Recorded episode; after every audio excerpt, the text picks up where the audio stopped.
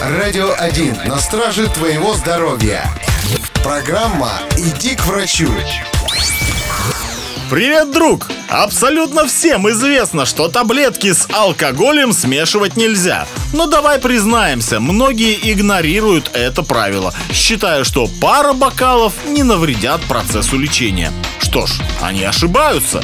Хочешь узнать, к чему может привести такая угарная смесь? Ну тогда слушай.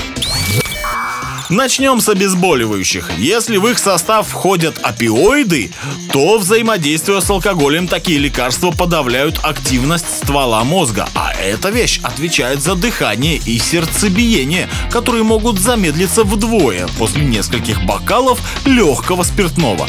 А теперь взглянем на популярный парацетамол. У этого безрецептурного болеутоляющего препарата не зря в инструкции написано «не смешивать с алкоголем». Входящие в его состав продукты не расщепляются при взаимодействии со спиртом и пагубно влияют на такой важный орган, как печень или другие популярные таблетки – аспирин и ибупрофен. В сочетании с алкогольными напитками они наносят двойной удар по многострадальной печени, а заодно повышают риск желудочного кровотечения.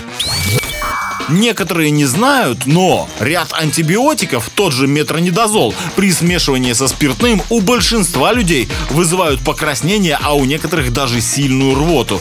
Да что там говорить, зеленый змей во много раз усиливает побочные действия противовоспалительных и антигистаминных препаратов.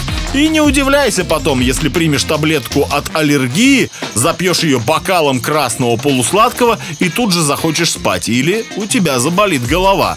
Поверь, это не тот случай, когда можно ставить эксперименты над своим организмом. Не смешивай алкоголь и лекарства, и тогда тебе не придется срочно идти к врачу.